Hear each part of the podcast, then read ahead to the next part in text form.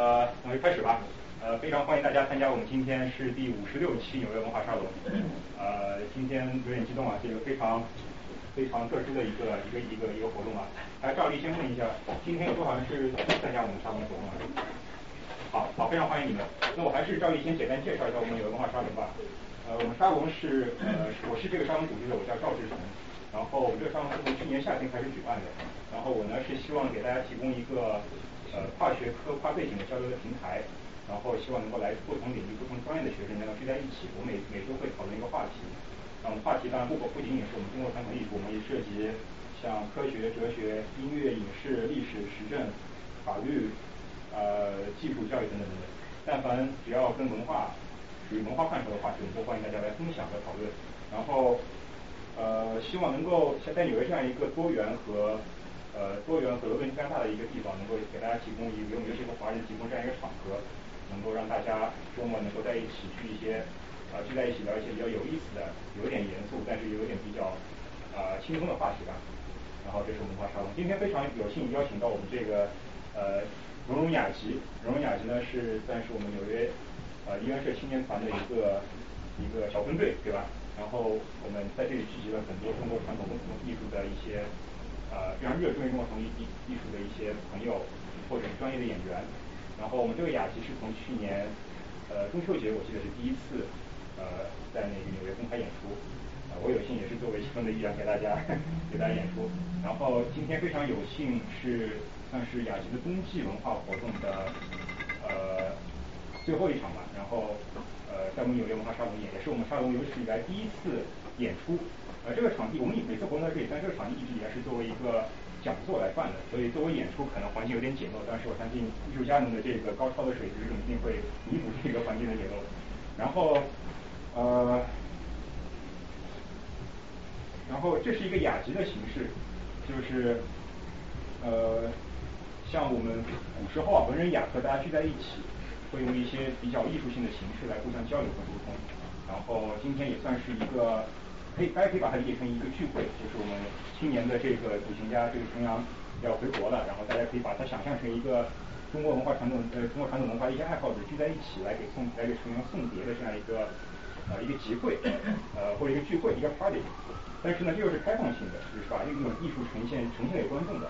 然后它又是一种跨越形式的一种交流方式，因为我们中国文化的这个融会贯通的特点是它这种跨越文化的形跨越形式的呃形式的交流成为可能，所以所以我们呃还是作为一个演出的形式吧，这个演出的名字叫月末月夕馨相知，呃取自呃屈原九歌少司命，意思就是啊没有什么比认识新的知己更为开心的了，然后这个月也我们也可以把它。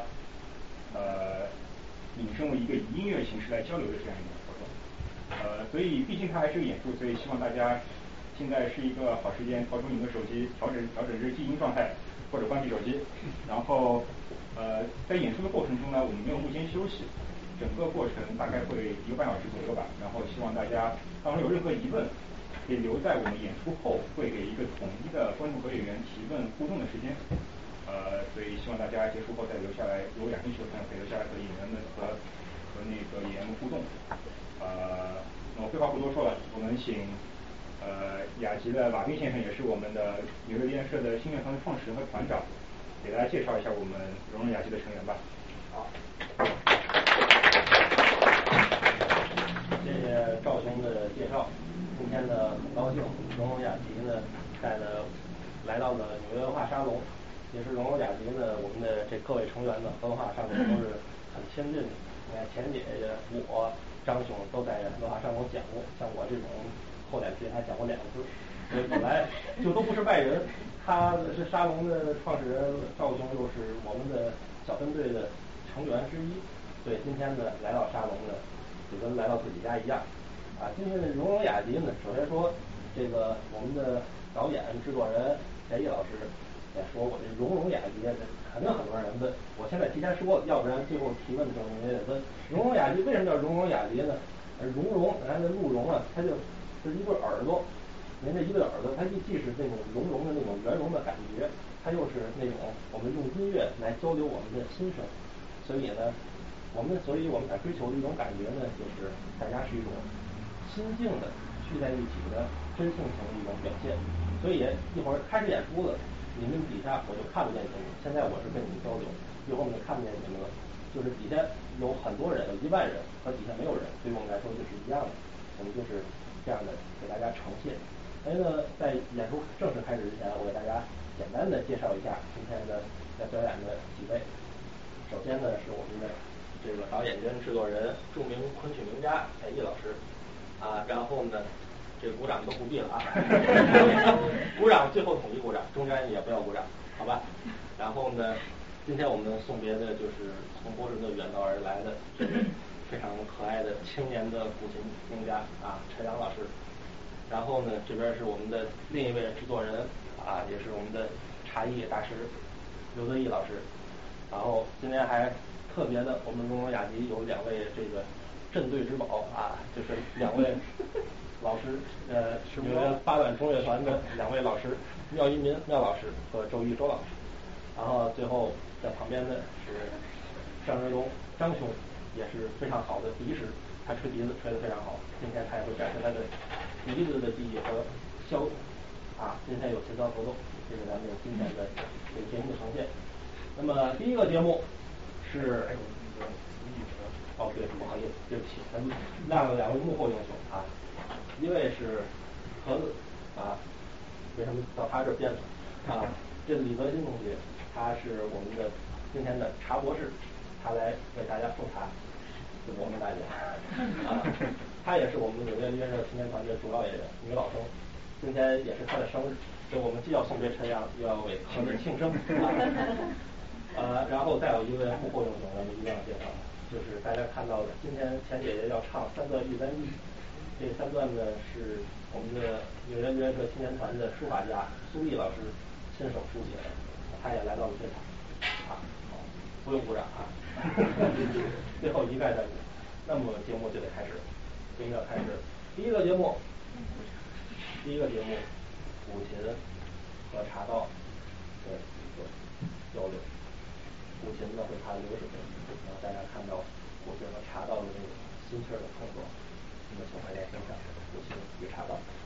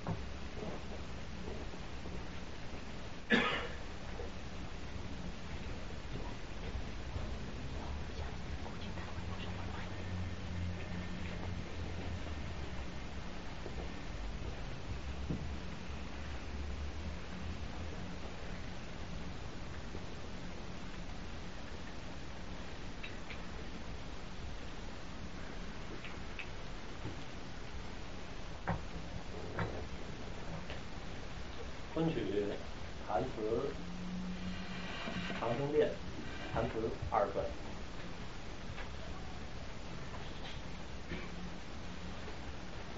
弹词二分。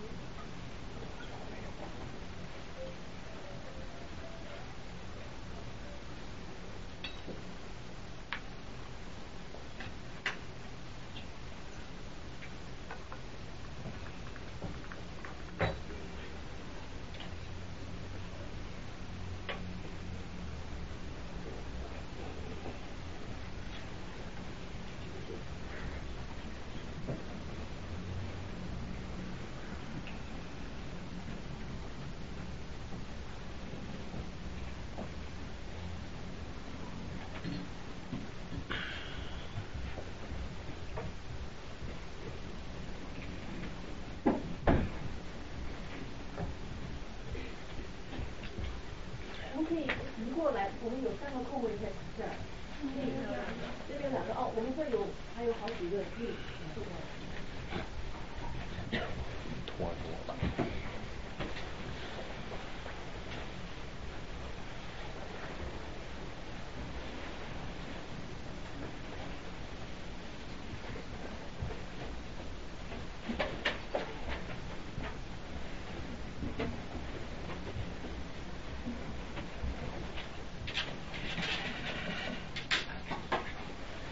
练，弹词，三转。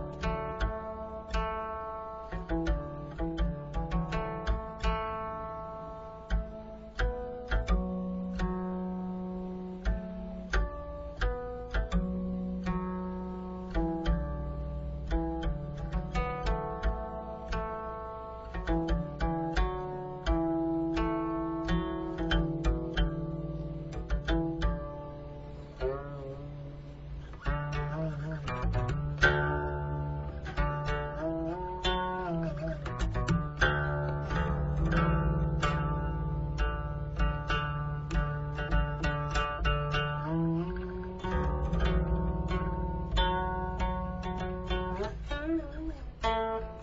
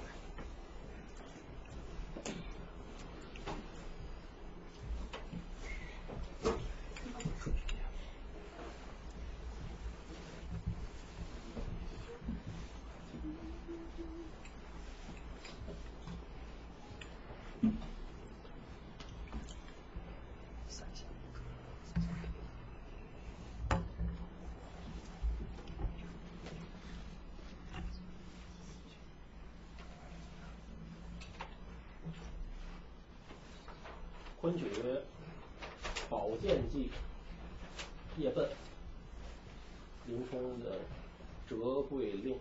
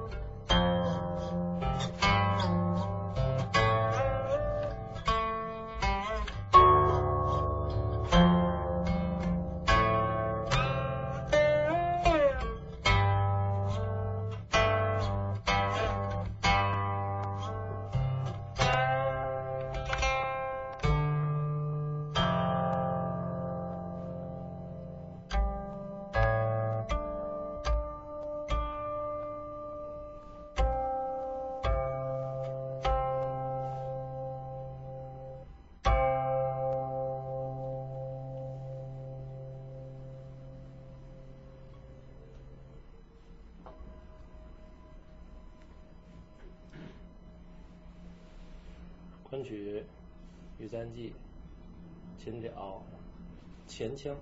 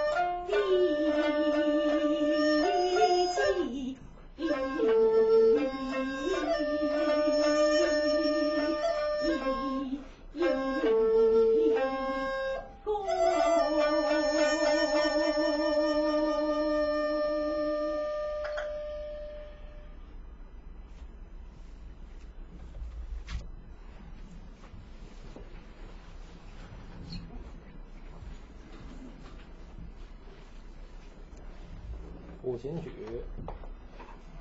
好啊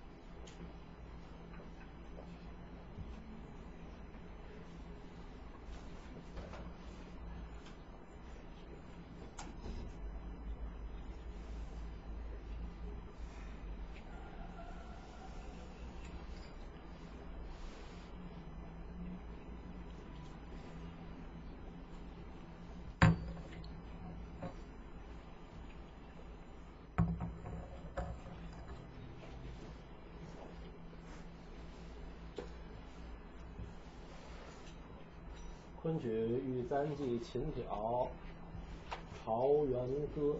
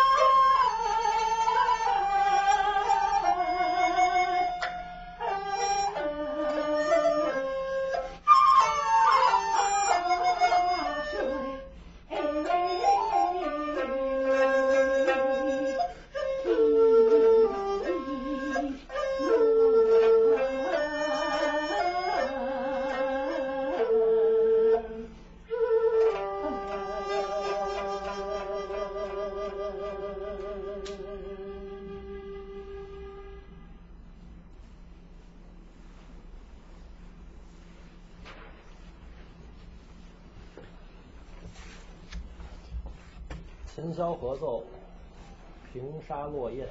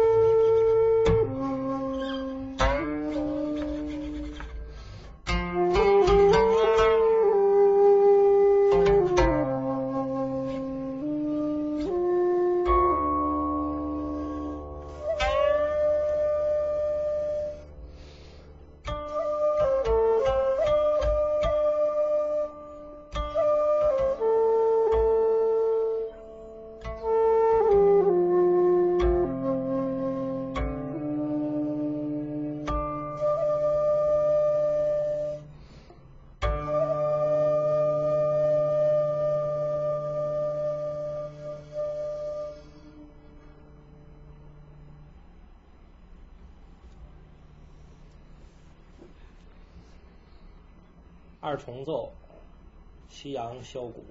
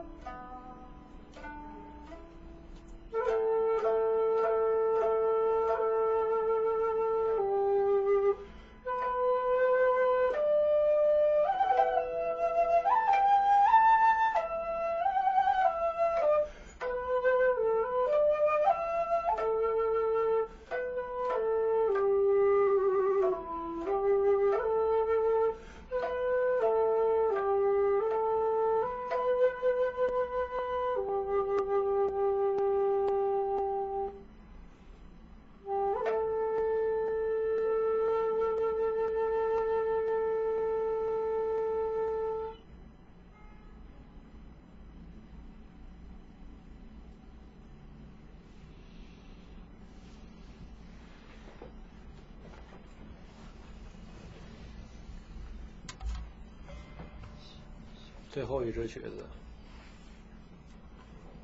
《阳关三叠》。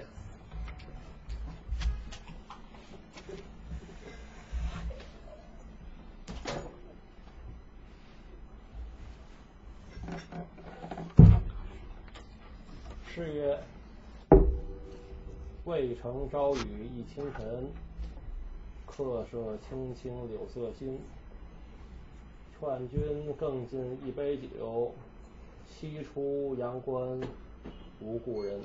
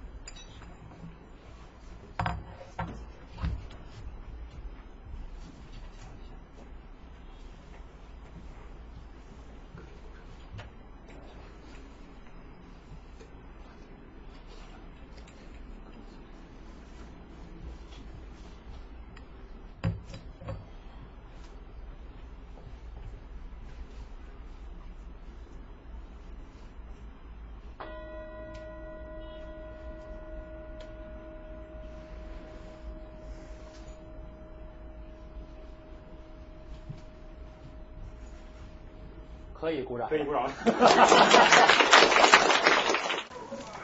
那我们现在就就就自由提问啊。不是，我们等一下马斌。等一下马斌马斌马斌呢？跑牛去了。你先先瞎扯一下。我先我先我我我我有几个问题吧。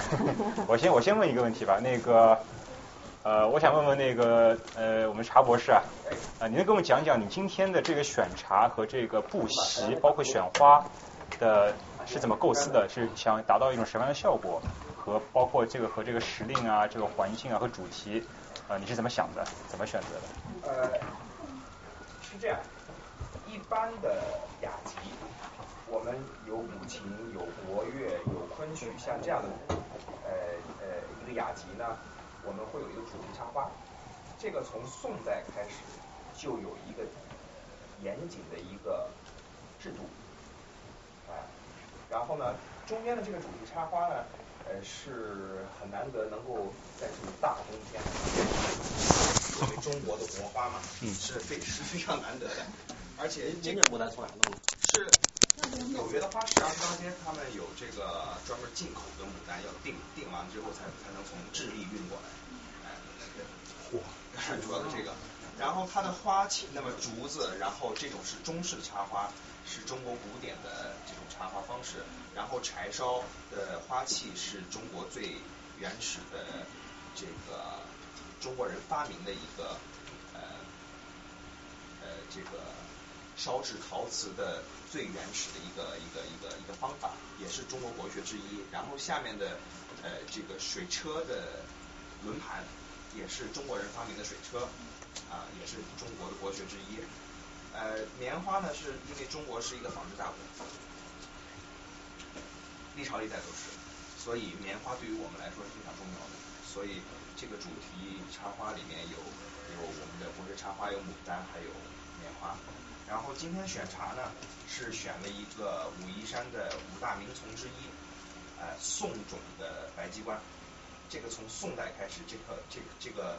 树种就在武夷山上生长，然后它的制作方法又是用的最原始的呃中国人所发明的炭焙茶的方法，用呃榄仁炭、橄榄核的炭去焙的这个茶，所以呃这是今天的这个包括呃潮汕的锡器，包括我们的茶则呃这个。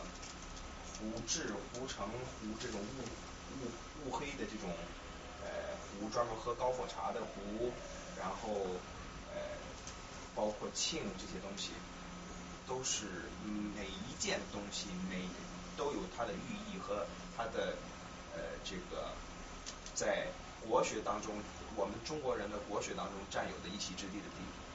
能不能举个例子？比如说您一开始敲一下磬，然后最后结束的时候敲一下磬，这个有始有终的含义，能不能请您解释一点？这个就是给大家一个有始有终的感觉。你你你回答了四遍，这是有始有终的含义。我们这个磬是来自于呃这个佛家啊，大家可能注意到，我不是说每一个古琴曲弹完之后都会敲磬。开始的时候点香敲磬，这是大家呃作为一个中国人进入寺庙当中非常常见的一个事情。大家跪拜以后，有一个老和尚就会敲磬。佛学也是中国的国学之一，而且刚才马丁弹的一首这个《还咒》，也是整个曲目当中唯一的和就古琴曲目当中唯一的一个佛家的曲目，所以在他的演奏之前和之后也有敲磬。您说请，我也说请，其实这叫唱晚。我说。好，谢谢豆子。呃，大家随意提问吧，这个机会难得，不要错过。哎，请说。我想请教一下，这个昆曲是从什么时候开始用呃这种普通话的这种发音方式来唱？还是我听起来好像我我我挺容易明白的，但是我觉得应该我不不应该容易明白。应该是用吴语来唱吧，感觉上。不，我是我是这样觉得，如果您明白了，是那是我做把事情做对了。如果您不明白，那是我们我们的问题，我们有问题。就是说，这在这个发音处理上，是不是有这个？现让现代人更容易明白的一些一些做法。是因为传统这个东西不是一个死的东西，它源远流长，但是它继续在往前流淌。就是我们每一代从事这个职业的人都把自己的生活的经历啊，我们是谁请入进去，我们自己的呃内在请入进去，所以我我是一个活生生生活在当下的人，那我来 interpret 这个艺术形式，我就会把我的我能够做到的事情放进去。那如果我能够我能够做到七七歪八拐，大家都不明白的话呢，也也是可以的。但是我自己不赞成这样做，这不是我自己这是一个价值观。把昨天说那个那个补充。您再补充一下。啊，就是昨天也有人问这个问题，别问题，就是这个这个昆曲的这个这个咬字啊，它一直就是就是不是一个纯音韵，它是一个混合的音韵。它是首先是什么呢？首先是中州韵，中州韵是一个文人编的一套音韵。那咱们这个也不是说这也不是普通话，对不对？你不能按普通话唱，普通话唱就是电视上于飞志唱那种京歌那普通话，那种 那种东西，那现在还有自然咬字。我们这也是中州韵，你你发现它的这个，你要是真正念出来，就发现它的口型啊，它的很多东西是和这个说话是不一样，但是它又接近于现在的官话，就是说它是中州韵和当下官话的一种结合。而且本来说明清的官话跟现在的就相对接近了，就很多你能听懂。它在过去，首先说昆曲有南曲有北曲，南曲和北曲的音乐是不一样。南曲呢，它就有很多的苏州的方言、吴语区的方言的东西，它和中州韵结合。那北曲就是北方方言的和中州韵的结合，所以就是南曲北曲。那么我们现在今天听到的昆曲也是，就是这种结合，但是你不能把中州韵扔了，你把中州韵全扔，尖团字全不要，那就完了。于慧智，又黑。就是您您今天听到的就是此时此此刻的昆曲，有过去过有过去一代又一代的呃传传下来的，我们有，同时又是又是当下的当下的一个活生生的一个艺术形式，呃这就是为什么我到现在为止还在做这个事情，我会觉得它特别有价值，我我我对也很幸运能够在这里能够唱给大家听，这样的古老的艺术，同时现在又是还可以在。还是在 work 这样子。大家跟我们讲讲这个古古琴的曲子选曲是有什么心思在里面？啊，那个今天五首琴曲的话，嗯，主要是配合茶道。啊，第一首流水是配合茶道，然后，嗯，就是所谓的高山流水觅知音嘛，就是那个古琴曲开呃古琴开始。开场那个流水的话，就是也是让大家呃聊，就是静下来，因为那个流水相对来说在古琴曲里相对来说呃是比较呃比较动的，比较动态的，因为它是很多拟声，因为这个这个版的流水是那个呃七十二滚幅大流水，它是那个川派的一个琴家叫张孔山，张孔山，他是那个融合了很多那个滚幅的指法，然后融在这个。那个琴曲里，呃，就是成了现在这种新的流水，呃，老流水是跟这个不一样，就战国时期所谓的那个伯牙子期高山流水，跟这个已经相差很远了。然后相对来说，女生的话就是让，呃，让人更容易进入境，因为那个一开始的话，比如谈长门怨，呃，长门怨的主题就是，呃，它是长门赋改，嗯，改过来的。就是所谓的那个阿娇，陈阿娇和那个呃汉武帝的故事，但是直接去弹那个曲子的话，就是相对来说就是比较比较硬，就是不不容易让人接受，因为它完全就是没有任何仿生的，就是全部都是音韵和那个一些其他的东西，就是不会让人更更容易接受。我说的有点乱。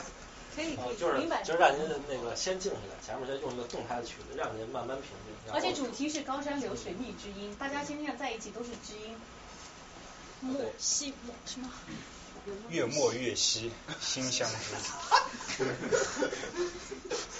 屈原屈原同志写的诗，我们用一下今天。我我刚刚注意到豆子在泡茶的时候，泡第一次的时候，他是不是有意的把这个注水倒的很高，产生这种流水很强的声音？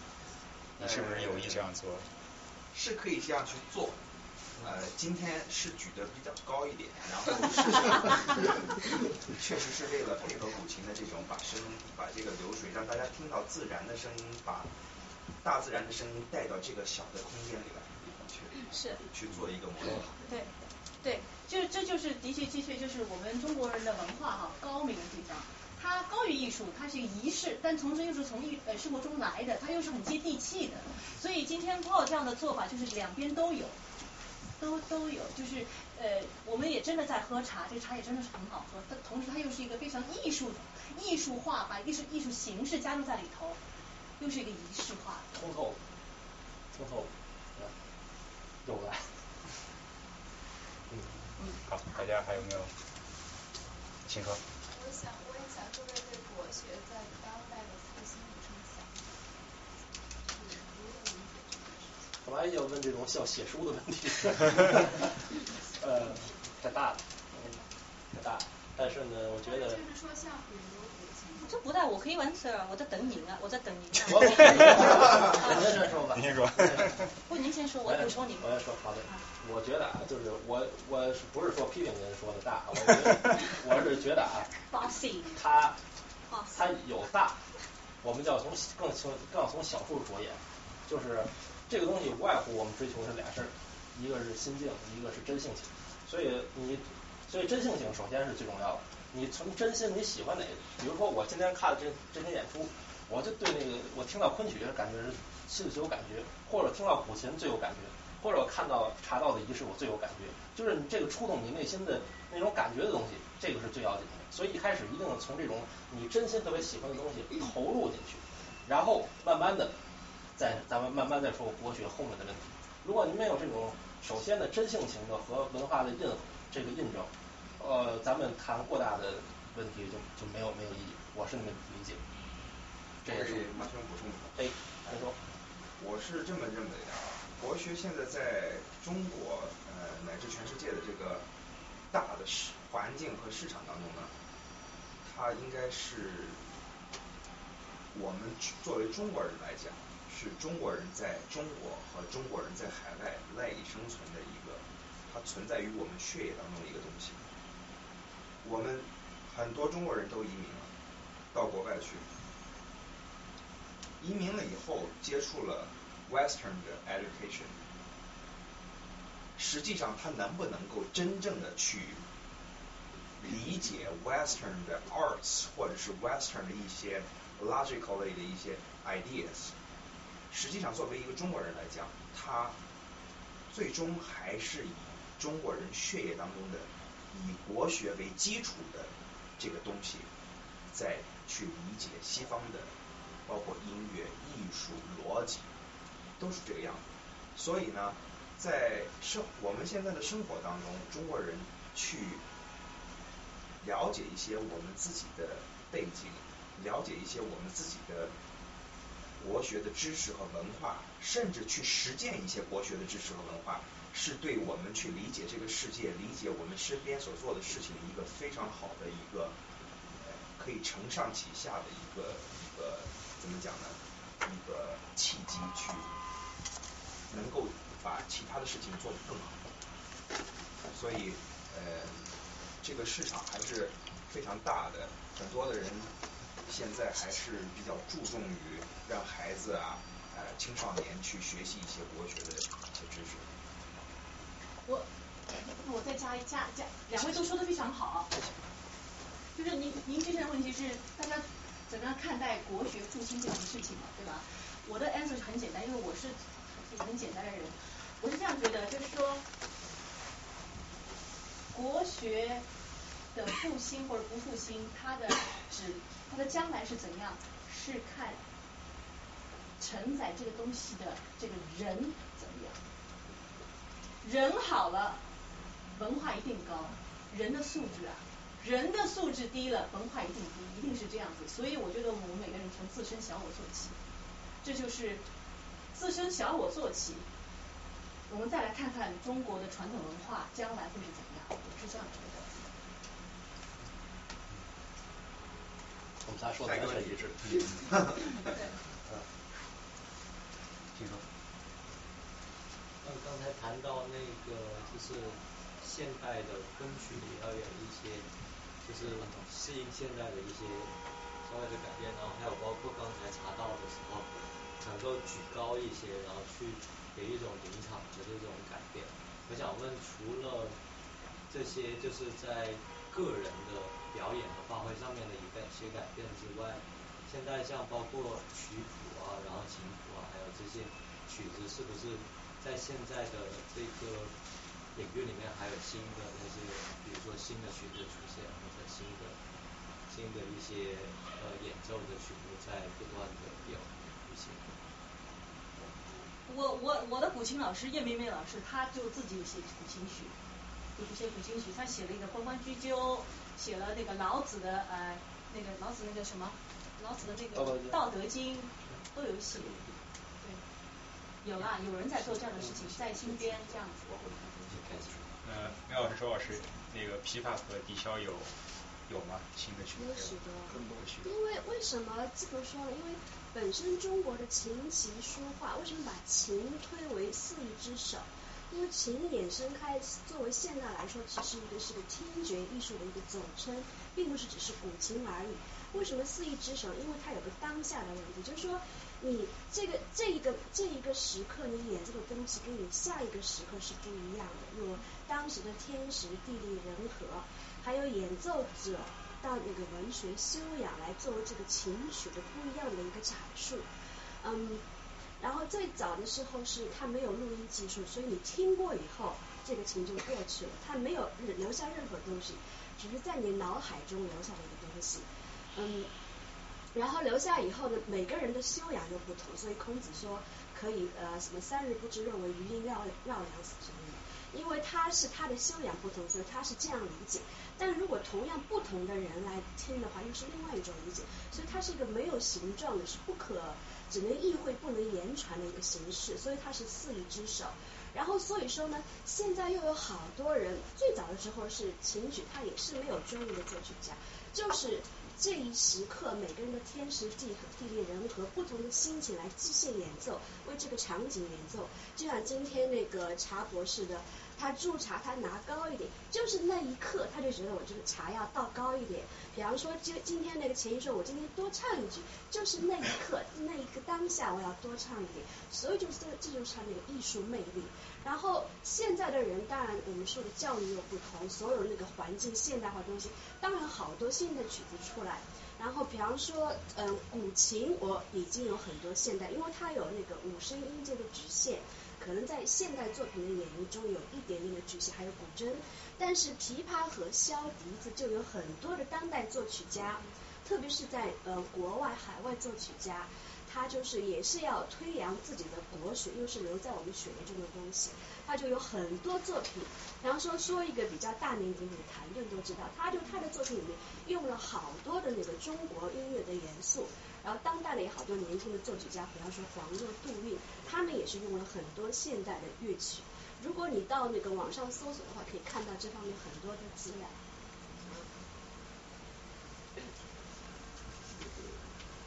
我有一点补充一下，就是我觉得这个中就这个笛子和皮其他乐器还有一个不太一样的地方。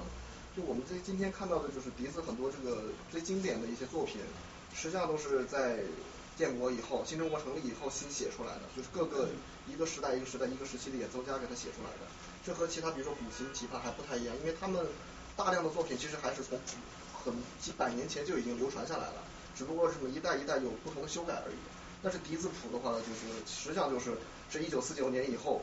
主要在六十年代以后写了很多很多作品，比如说这个包括改编那个周竹飞写的，比如说包括《牧民新歌》《姑苏行》这些曲子，它其实都是这个建国以后写的，就这个是我觉得是笛子作品区别于这个其他乐器的一个很就是很大的一方面。就这些曲子等过了一两千年以后也是古曲。对对。在当下来看。对。当下。好，我我没见过这些，就是你们的曲谱。呃，那他们都是用的，还是用一般的五线谱来写曲吗？对，古琴是指法谱，简字谱，简字谱在唐代时候曹柔所创。呃，曹柔以前的话是用文字谱，那个最早可以见那个日本三文院收录的那个幽兰，结石调幽兰，那个是就是纯文字，他告诉你怎么弹，怎么下指，用什么力量，记录记录的很详细。但是曹柔把这些呃中国的汉字拆开。然后，比如一个一画一个呃一个竖弯钩，它就代表挑，就代表一这一个指法，然后把字组合起来就变成古琴指法。但是古琴有音没有节奏，所以但是古琴的指法它是那个呃每一个指法它有固定的节奏，比如轮指它就是三连音或者是后十六，所就是音乐里所谓的后十六就是大大大，有一种固定的音乐型。所以那个需 通过那个就是打谱的人理解以后，然后再去整理，再加上这个整个曲子，比如《平沙落雁》，它就是描写了这个雁落平沙的这个场景，所以他就需那个就是打谱加上打谱人的理解，指法的那个规定，再加上他自己的修为，然后再把这个曲谱复活，对。跟西方音乐不一样，很不一样。那那如果要配合的话，它跟其他乐谱那翻译过来，翻译过啊。嗯，还是得靠大家长时间的默契啊磨合。那当然得，这这个中国文化就讲究这种呼吸，嗯，你这俩人的那个心气儿得碰。来，再来，行。还有一个问题就是，呃，我很好奇，像我们今天其实是一个比较小众的一个聚会，我感觉似乎是一个比较小的空间，更适合中国乐器的这种演奏的演出，而不像西洋乐会有一个很大的一个剧院或者用各种音响。不知道就是现在的这种现代科技上面的这些音响啊，然后还有这种大的剧院之类的这种形式。和中国的音乐有没有结合之处，或者说有没有什么影响这方面？这个我们就做这个东西，它就是适合这种相对小众一点，因为它是雅集嘛。雅集你要是三万来人，可能它就不好雅，是不是？像西洋乐也有小型的 chamber music，也是室内乐，还有那个 baroque music，它也是不用话筒，是不用音乐。然后中国的这个像现在的这个有的，但是在中国现在里最举个例子，十二女子乐团，那就是民乐和电声的结合嘛。嗯，那个再一个气质不同，那昆曲就偏静，那京剧的那个就就适合人格更多，它更热闹，它的那个劲头更更强，那就适合的人就更多，它的气质不一样，都是好东西，都是好东西，所以说您不用纠结于这个事儿。中国的国学，中国呃。中国的国学也一直都在发展，到了现在呢，其实这个雅集是可以搬到剧院当中去的，可以，但是要做剧院版的雅集，嗯，对，是可以跟观众可以互动在一起的，都是可以做到的，对，这只要动脑子动，这个是。我我只想问一下钱钟老师，就你刚刚说，呃，您在咬字的方面。做的一些跟现代结合的改进，那你在唱腔还有表演上有没有其他的一些呃稍微的改进呢？可不可以介绍一下？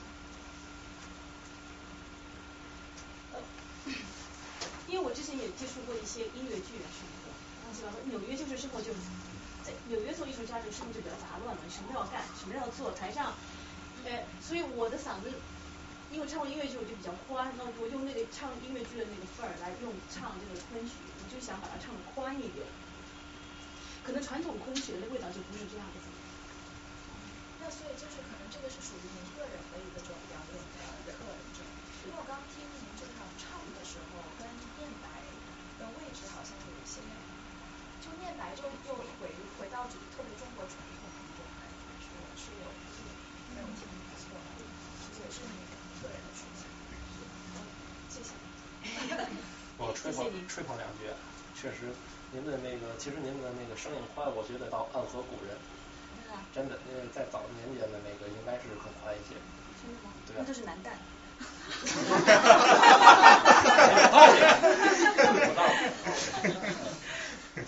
所以您唱您唱京剧的时候，那个音色也非常好。谢谢您。非常好。我是。我我我个人也蛮喜欢，就是那个就是中中世纪乐 early 早期音乐那些那些教堂那些一些歌手们唱的，那声音都的确漂亮，纯，然后质量又好。那我觉得为什么不能借鉴呢？因为在这个世界上，二十一世纪，我们的资讯那么发达，我们可以听到任何一种声音在世界上哈，就可以借鉴，就可以偷啊，对不对？就可以用。那个二一九三零年代、二零年代、四零年代那些京剧大师们，马斌告诉我的，他们也是尝试了特别特别多的东西，尝试又扔掉，尝试又扔掉，他们特别的大气，就一路一路尝试，一路扔，扔到后面好，十几出戏这样沉淀下来是经典中的经典，这样子一生就是在做这些事情，一生啊穷尽一生的精力，还有一帮人帮帮帮着帮着一起出主意，这样子。我觉得这就是挺纯粹，他就是追求一种他是他觉得的绝对的好。那现在的这个社会有一个矛盾，就是他他沾染上的很多人就是，或者是我一定要追求传统，或者是我一定要追求创新，这就错了。您那个就好，他就是纯粹的，我就是要追求那个好，我不管它传统还是新，我追求的是那好，它是传统还是新，它是永恒的，好是永恒，我认为。对，我千万不能自己在脑袋里头给自己一个框框，真的是不要把那个框框打打，要把那个框框拿掉。我觉得，我觉得最最大的一个框框的例子就是样板戏，我觉得是我们中国戏曲当中，这样板你看样板戏就不能成为一个传统，对不对？我们没有人去学习样板戏，我们要开门，就是就是打基本功练习，我们不可能开一出杜鹃山，不可能。这就流传不下来，为什么？这是一个大框框，我们要把这个大框扔掉，就是垃圾，对不对？大家大家都比我懂事情，都格肥了，对不对？你同意我吗？同意。来个下水。我觉得那个茶道是今天比较特殊的一个部分，不知道老师能不能介绍一下这个流程和这个步骤，啊，以及这个比如说。这水倒在某一个杯里面是要有一个什么样的目的？你说这个茶，你说对这个茶整个就是从从对这个 流程。倒在杯里就是让人喝的。对，从你你有一个比较复杂的这个流程嘛，就和我们平时喝这个大杯茶是不一样的。啊，简单讲讲吧，怎么喝？这个我今天是干泡，这种泡的方法叫做干泡，它。兴盛于明代洪武二十四年之后，呃，并不是朱元璋发明的，但是是朱元璋的时期，他和呃他的茶寮们，哎，一起发明的这种干泡的方法。呃，最早是在潮汕地区和闽南地区，因为呃朱元璋把他的这个呃这个御茶司搬到了潮汕地区去，哎，所以呃他们就发明了这套东西。一般的流程就是有烧水的这个烧水壶，有一把茶壶，有一个云杯和普通的杯子，可能有一个七间插花，可以有也可以没有，然后有一个茶仓，有一个茶则，啊，是水烧开，先倒入空的茶壶当中暖壶，然后这个时候你可以准备茶叶，壶暖好之后。把它倒入云杯当中，或者是直接倒入杯子当中去暖杯，或者是暖云杯。然后这个时候呢，把茶叶倒入壶中，让它的余热激发茶叶的香气。然后再把热水注进来，把杯里的沸水倒掉，把壶里面的茶倒到云杯当中去，然后再由云杯分茶给。就是这个顺序。这个茶就在哪一步泡多长时间？这个激发香气多长时间？这个就是自己的把握了，是吗？对，经验和感觉。就是如果相差，就是会不会就是相差毫厘，最后这个结果会差之千里的这个效果，会会有这样？如果对于好茶来讲是会的，是会的。你必因为它必须你要知道水烧开的火候。嗯。呃。可以，你可以去听遍或者去看它烧的一个什么时候，适应于什么样的茶，这样东西，因为它有一个呃，不能说严格吧，但是还是蛮严格的一个制式。烧到什么时候，比如说已经有泄眼的时候，是圈上的那那一个呃泡泡起来的时候，大概在九十度。你知道这个时候九十度就应该拿下来了，而不是让它煮沸。如果说要泡绿茶的话，那么如果像泡今天的岩茶的话。重火的乌龙茶的话，那么你可以把它煮沸，叫煮至余也，然后煮沸之后再来一百度再来泡哎岩茶，甚至是铁壶可以烧到一百零三度到一百零四度的时候，去泡岩茶，这个要凭个人的经验。我可不可以加一句，我感触特别深，因为我我现在家里面有个十个月的孩子哈，我们家有个保姆，那他给我们家孩子煮粥的时候呢，没有一次这个粥是不冒出来，你知道吗？就每次都最好东西，最好东西那个冒，这个就下话就扑出来了啦，扑出来了。我每次都要说他，就是你为什么不能好好看着？这就是为什么，就是他没有这个 mindfulness，你知道吗？所以说茶泡好了，将来奶煮也煮得好，就是。你要叫你家的保姆先来学茶道。痛彻心扉，就是对我的影响就奇妙。所以我就是我的心得，就是看到泡这样泡茶，他茶一定好喝，为什么？他用心。他已经准备报名了，在你们家如果应聘保姆的时候，他主动来。全是都可以。能载舟亦能煮粥啊。其实我是很严肃的，但是我这个讲，我在想一个非常严肃的事情，但是我自己开了个玩笑，就搞得大家都很严肃。但是我真意思就是说，真的是不论是泡茶还是煮粥，应该是要，还是做音乐要专心，要有个 mindfulness。要要时刻要要真的用心啊！其实做任何事情都是都是这样，都是这样。其实大家不应该小看主流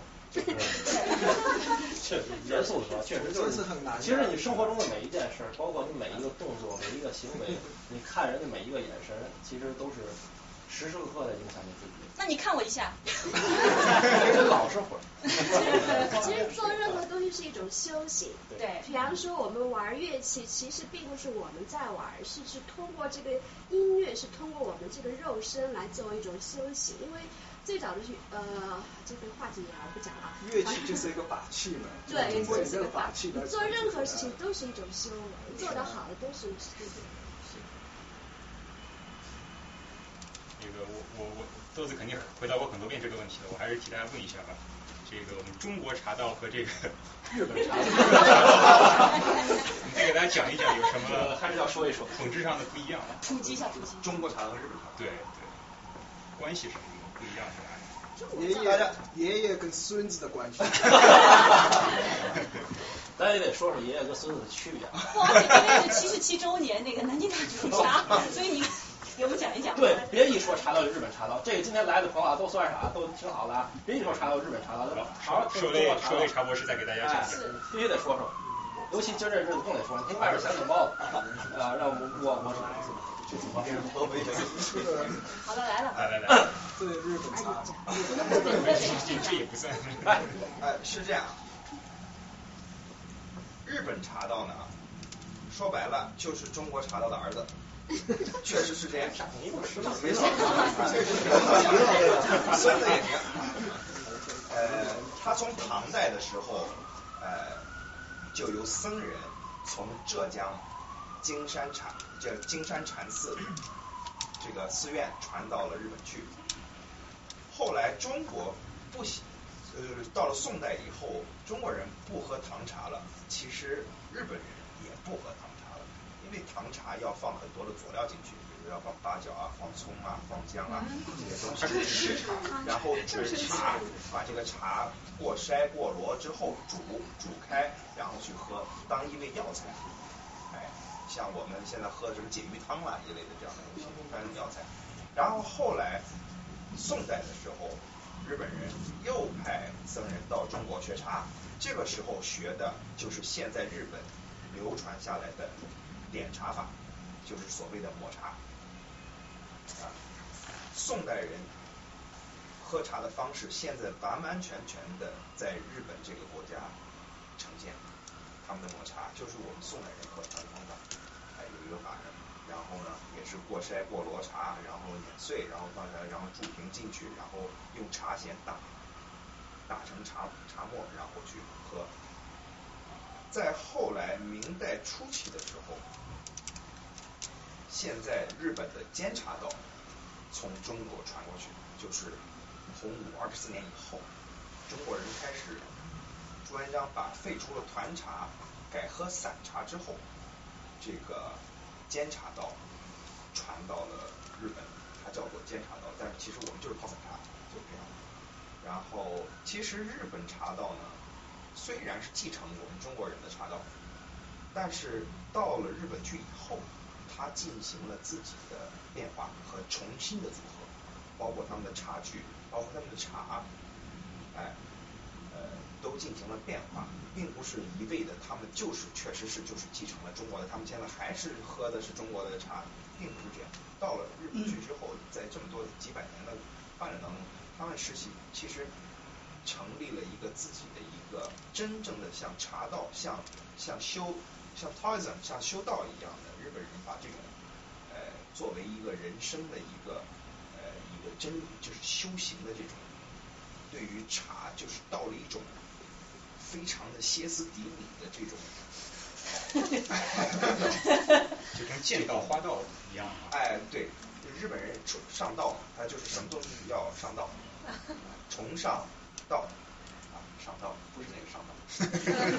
包括武士道那个道，包括武士道，有花道、茶道，包括有器物道，有各种道。周主好像是周道。周道。真周道，真周道。然后一直到现在，其实，在从茶道来讲，呃。我并不是说，就是说去感谢日本人啊，我我我这个今天这个日子我也这个不太适合说这个话。如果说真的是没有日本人的话，我们宋代人是怎么喝茶的？真的流传不到现在，我们还能够能够去看到这个这种喝茶的方式，其实是很难的。他们继承继承保存了很好的传统东西。这些是应该我们要看到自己的不足，对，要向别人学习。对。当时的唐朝的五仙棋盘还是日本的正到现在还在。在中国早就没了。已经没了。包括还有很多的对那些宴乐谱啊、雅乐都是在中日本在帮我们保存。日本人到现在还吹尺八。吹，他他唐代当时有，据说这是唐代传过去两根尺八，还在日本京都好像还奈良放着。中国的现在找不到了。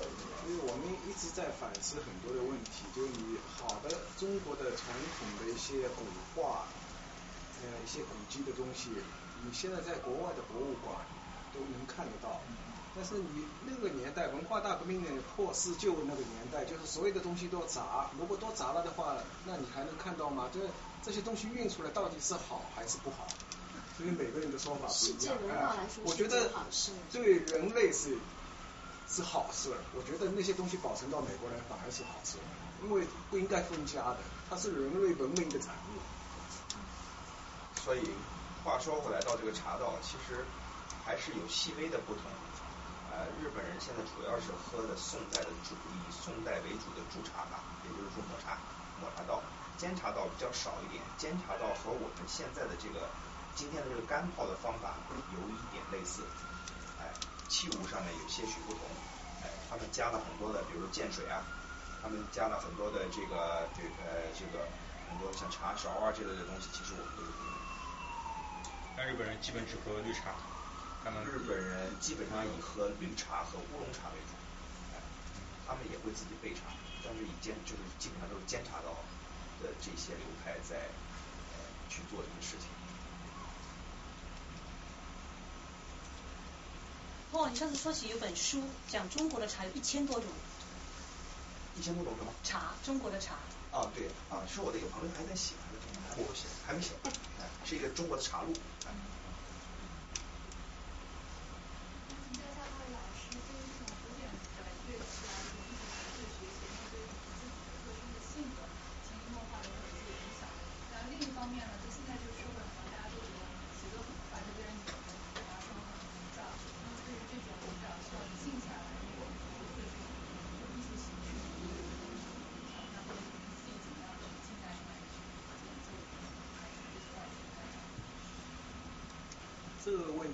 有点体会，因为我跟钱毅老师合作这个昆曲，我以前是在上海民族乐团，我是一个表演音乐的一个这么一个乐团里边，我们专门是表演音乐，就是在舞台上搞做音乐会的。戏曲的东西我从来没有接触过，但是昆曲我自从到在纽约以后，听了钱毅的那个昆曲，我就很喜欢，我就在家里做了很多的功课。你你们今天听到的我给他伴伴奏的这一个曲子是第二次。就是这个沙龙一共有三场演出，是吧？三场对哦系列呃系列这个这个这个系列我们有三次，我们第一次的演出我就当场跟他这个合约和好了以后，就是当场就在在那个叫哥伦比亚大学哥大哎哥大在哥大演出了。那我今天为什么要说这一个呢？就是说我学昆曲的时候啊，我确实把自己沉淀下来了。我在练这个昆曲音乐的时候，我越越来越喜欢，而且整个的人的心啊，你都静下来了。就是这个是得到，因为从昆曲里面得到一种灵感，把我的音乐也静下来了，这是我的一个体会。就是刚才所说的，其实器乐啊，还有这些表演，它其实是一种法器。举个例子，比方说中国道家的八仙，有一个吹乐器的是谁？韩湘子对吧？他吹的是箫。然后再再说从我的乐器说，嗯，中国从佛教的话有四大天王，对不对？有一个是弹琵琶的，是东方持国天王。这个弹琵琶可以衍生过来是一种琴，它那个四大天王的手持的四件法器就是风调雨顺嘛。然后琵琶那个那个琴的位置就是调，调是可以两种解释，一种是就是你的调，你的格调，你做人的格调，还有你的那个整个处理的一个方式。还有一个是调，就是说你弦如果太紧了，它就会断；如果太松了嘛，有出杂音，就是说就要中国的就要中和之道，就是不能太紧，不能太松。还有个调就是调理人。这样你通过对这些乐器的演奏，通过这些艺术和茶道的修行，帮助你是达到你所想要的那个境界，是一种法器，来通过你完善你自己的人生，你自己我补充一点啊，周老师周老师讲的这个 level 是非常 spiritual 的，非常对大家来讲是非常正确的一个一个一个一个非常高的一个 level。我我说的我说的小一点，就是比如说就是这个简单的喝茶。第一，这个茶叶是碱性的，我们大部分的现在的生活人吃肉啊吃油腻东西比较多，所以身体是酸性的。我们通过喝茶这个方式去调节我们身体里面的，让它酸和碱的平衡值是在一个地方，所以我们不会去长病，为什么喝茶的人长寿？另外一点，你在泡茶的这个过程当中，你的这个 focus 是在茶上。你如果不 focus 的话，今天这个壶盖儿掉，这种喝茶的方式的壶盖儿就掉，而且它很烫。你如果在 focus 这个注意力是在这个东西上面的时候，其实你是不会去出错的。所以呢，你在泡茶这个过程当中，你是让自己完完全全沉静下来。你可能昨天家里面出了多大的事情，明天你还要去国际会议，或者是你要怎么样？但是在这一刻，你的心是静下来，你可以用这个时间，不需要思考任何的事情，让自己的这个 脑神经慢下来，让自己包括让自己的心跳也慢下来，让自己所有的机能全部都慢下来。这个时候，你得到一个充分的养精蓄锐的一个修养，它就是不管是古琴还是国乐还是茶道还是昆曲这些国学的这个艺术，到现在为止来讲，我觉得我们是在平衡我们自己的人生，平衡我们自己的生。去到达更高境界的一个途径。对。没错，所以大家每个人一定回去要去实践一样中国的传统。你们别笑啊，并不没有你想象中的难。我告诉你，无论你是去做哪样，当然是前面我说的真性情，你真心有感觉的东西，你无论做哪样，你得一分有一分的快乐。希望大家都能去做。那个每周日下午啊，梨园社梨园社书法班免费为大家提供纸笔砚，欢迎大家可以没事呃去那里多练练。然后我们也开设戏曲方面的培训课。对对，然后对现在也有戏曲方培训课，然后如果办得好的话，有可能还会办这个中国民乐方面的培训。我在考虑，我在考虑，呃，我希望能够咱综合的都办。对对对。呃，每星期天下午，如果说大家有兴趣去写书法的话，就可以跟苏怡小姐一起写书法。对。啊。向她学习。您去吗？约个时间跟你说好，什么时候去？大部分时间他都会在。对。或者跟茶博士请教喝茶。对。对，都可以。您刚才说的那个七星书画的确是一个很好的这个修身养性的东西，是中国传统的一个很经典的东西，对吧？刚才这这个刚才九代也谈到，就是说现在这个西化的东西传过来，中国也是个现代化的过程，这个生活节奏越来越越越快。然后每次回去的时候，听到我们同学说，哎呦，大家现在心情很浮躁啊，都想的都是这个自己的生意呀，自己怎么能挣到钱呐，挣到其他的各种复杂的社会关系啊，这些东西，当然现在的人生活中确实是特别需要这种东西，大家能够静下来，能够更更好的能够这个使自己这个能够能够追求生对自己的生活的追求也好，对其他的方面的思考能够更深入一点的东西，但是说。在这样一个趋势下，就是说对，特别是对下一代来说，就是说，呃，咱们的后后一代，今天我把我们前代带了，把我女儿也带来过，就是说，这个从文化传承的过程中来说，现在这样一个趋势，说中国经济的发展和西化对外开放的过程，这个过程中，就是对中国这种传统文化的传承和发展、发发扬光大，到底是说是一个什么样的东影响？就是说，有些更多的是挑战。就是后继无人，或者说很难找到一个市场，或者说大家都凭爱好或者雅集能记一下，能够这个私下传授一下。另外一方面，是作为一种文化的这种这种大规模的这个传播发展来说，到底是一种就是说一个挑战比较多的，还是而且说呃事实上经济发展呢，大多人需要有这种这种这个静下来的时候，需要有这种。这种雅的时候来追求这些东西，其实创造了有一个机会的东西。到底是就是说，这个就是说，咱们这再过五年，再过十年，这是中国的传统的文化的一个文化传承，到会是会是一个什么样的情况？可能越来越好啊，因为前些年都快没了。我们反正现在更差，反正不能更差了。哎，我们现在往好的方向走。您说您您带的下一代的小朋友，对他，我敢说他将来就比您做的好。对不对？一代比一代强，我是我是这么相相信，我相信。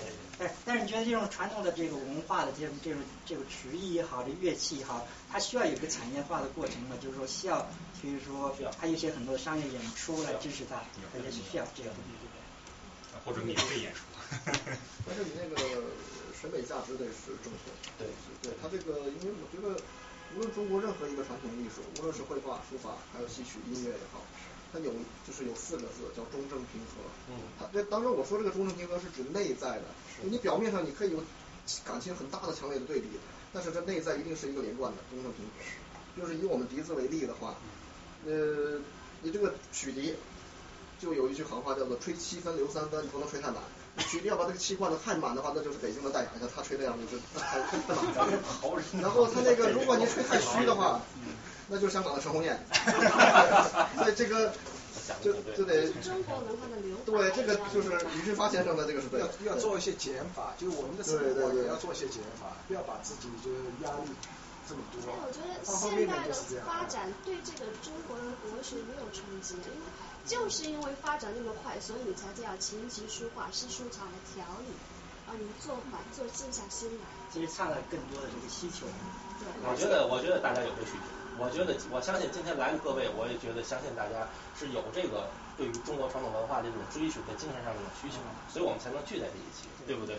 所以您有这种需求，我就希望大家您就去做就是了。您有这需求，你就往前再迈一步就就好了，是吧？纽约也是一个节奏非常快的城市，越越节奏越快，越需要慢，越调理，越慢，越慢。音乐茶道就是。给你一个最好的调理的方法。一张一弛，文武之道一张一弛。如果您一直在张，越来越张，越来越张，就多了。那一张一弛，一张一弛。中国现在的国学市场最大的一个不能说敌人吧，或者是挑战，其实是做国学的人本身。哎。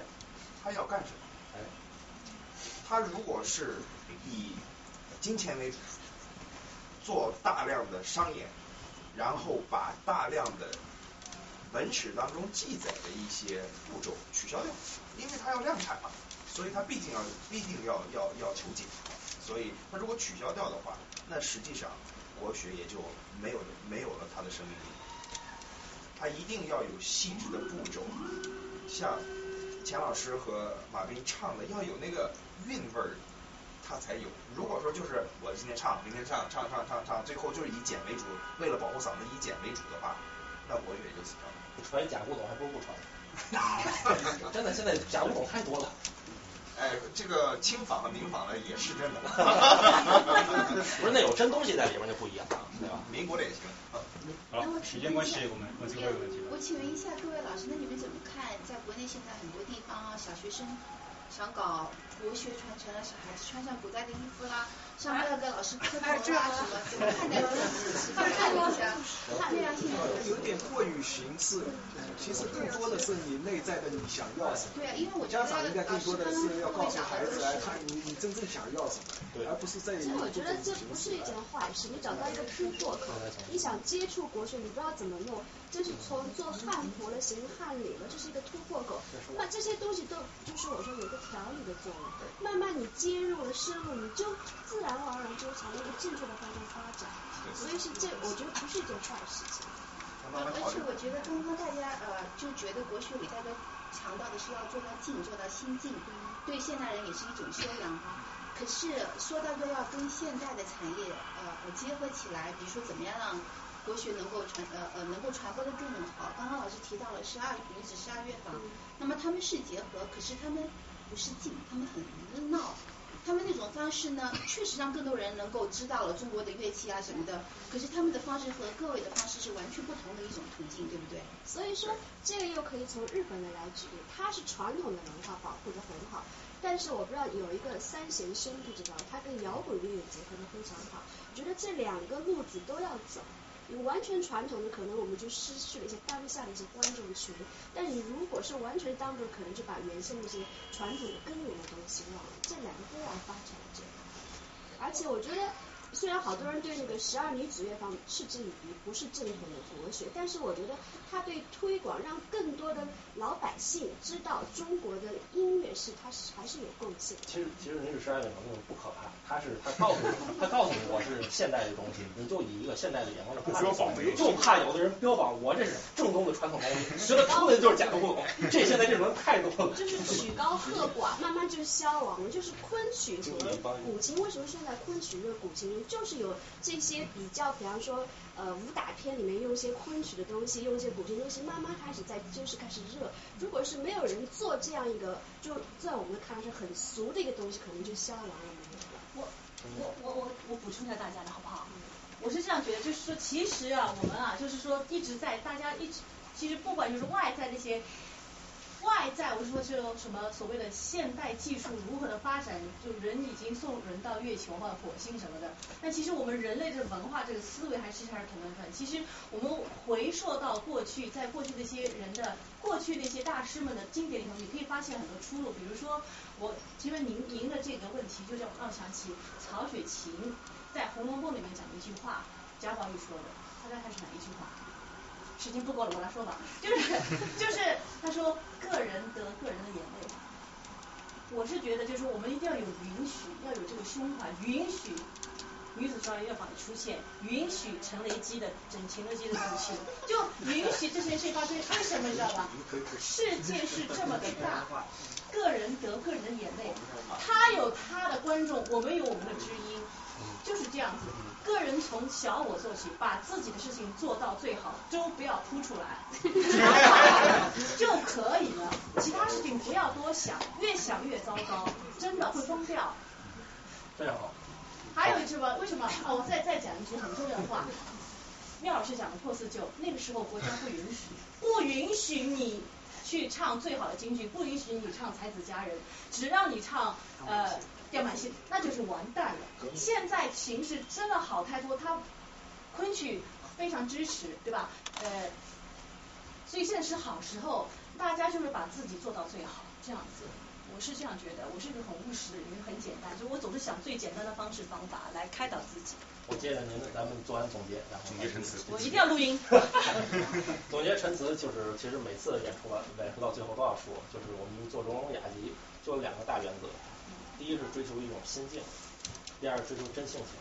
你看真性情，每位老师他的他无论是做哪件事情，是做活跃也好，是做茶道也好，他都是把他的真的性情跟这个他所做的东西融入在里面，你分不出来他是通过这个表现那个，还是那个通过他的性情表现，他是融为一体的。所以还是我刚才说那个，像您接着您刚才的问题，您说这个其小孩们都穿上汉服，那个就是形式大于内容，因为那不是真性情的东西。那孩子不喜欢也也得穿，喜欢也得穿，不喜欢也得穿，这就错了。你们要我们要从内容着眼，而不是从形式着眼，让孩子您真正喜欢的东西。所以我们现在也不要管孩子太多的事情，他要真喜欢就去。您这每个人都管好自己，我作为我真性情，我的性格中真喜欢的传统文化这一面，我去实践它，静下心来去实践它，静下心来用您的真性情实践中国传统文化，这也是我们荣荣雅集一直以来的目的。好，好，谢谢。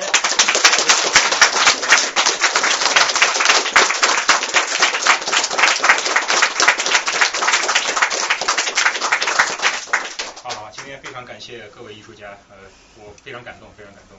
然后，呃，最后还是，再而再还是提及关于文化沙龙的吧，就是 呃，因为刚才有人问怎么就是收到我们以后活动的消息，如果感兴趣可以加入我们的邮件列表，在我们的网站 ny 沙龙 .com，ny 沙龙就是拼音 ny 沙龙 .com，呃，上面可以输入你的邮箱，可以订阅我们的邮件通知，然后也可以在网上看到我们以前每一次活动六十五期每一次活动的录音和讲义。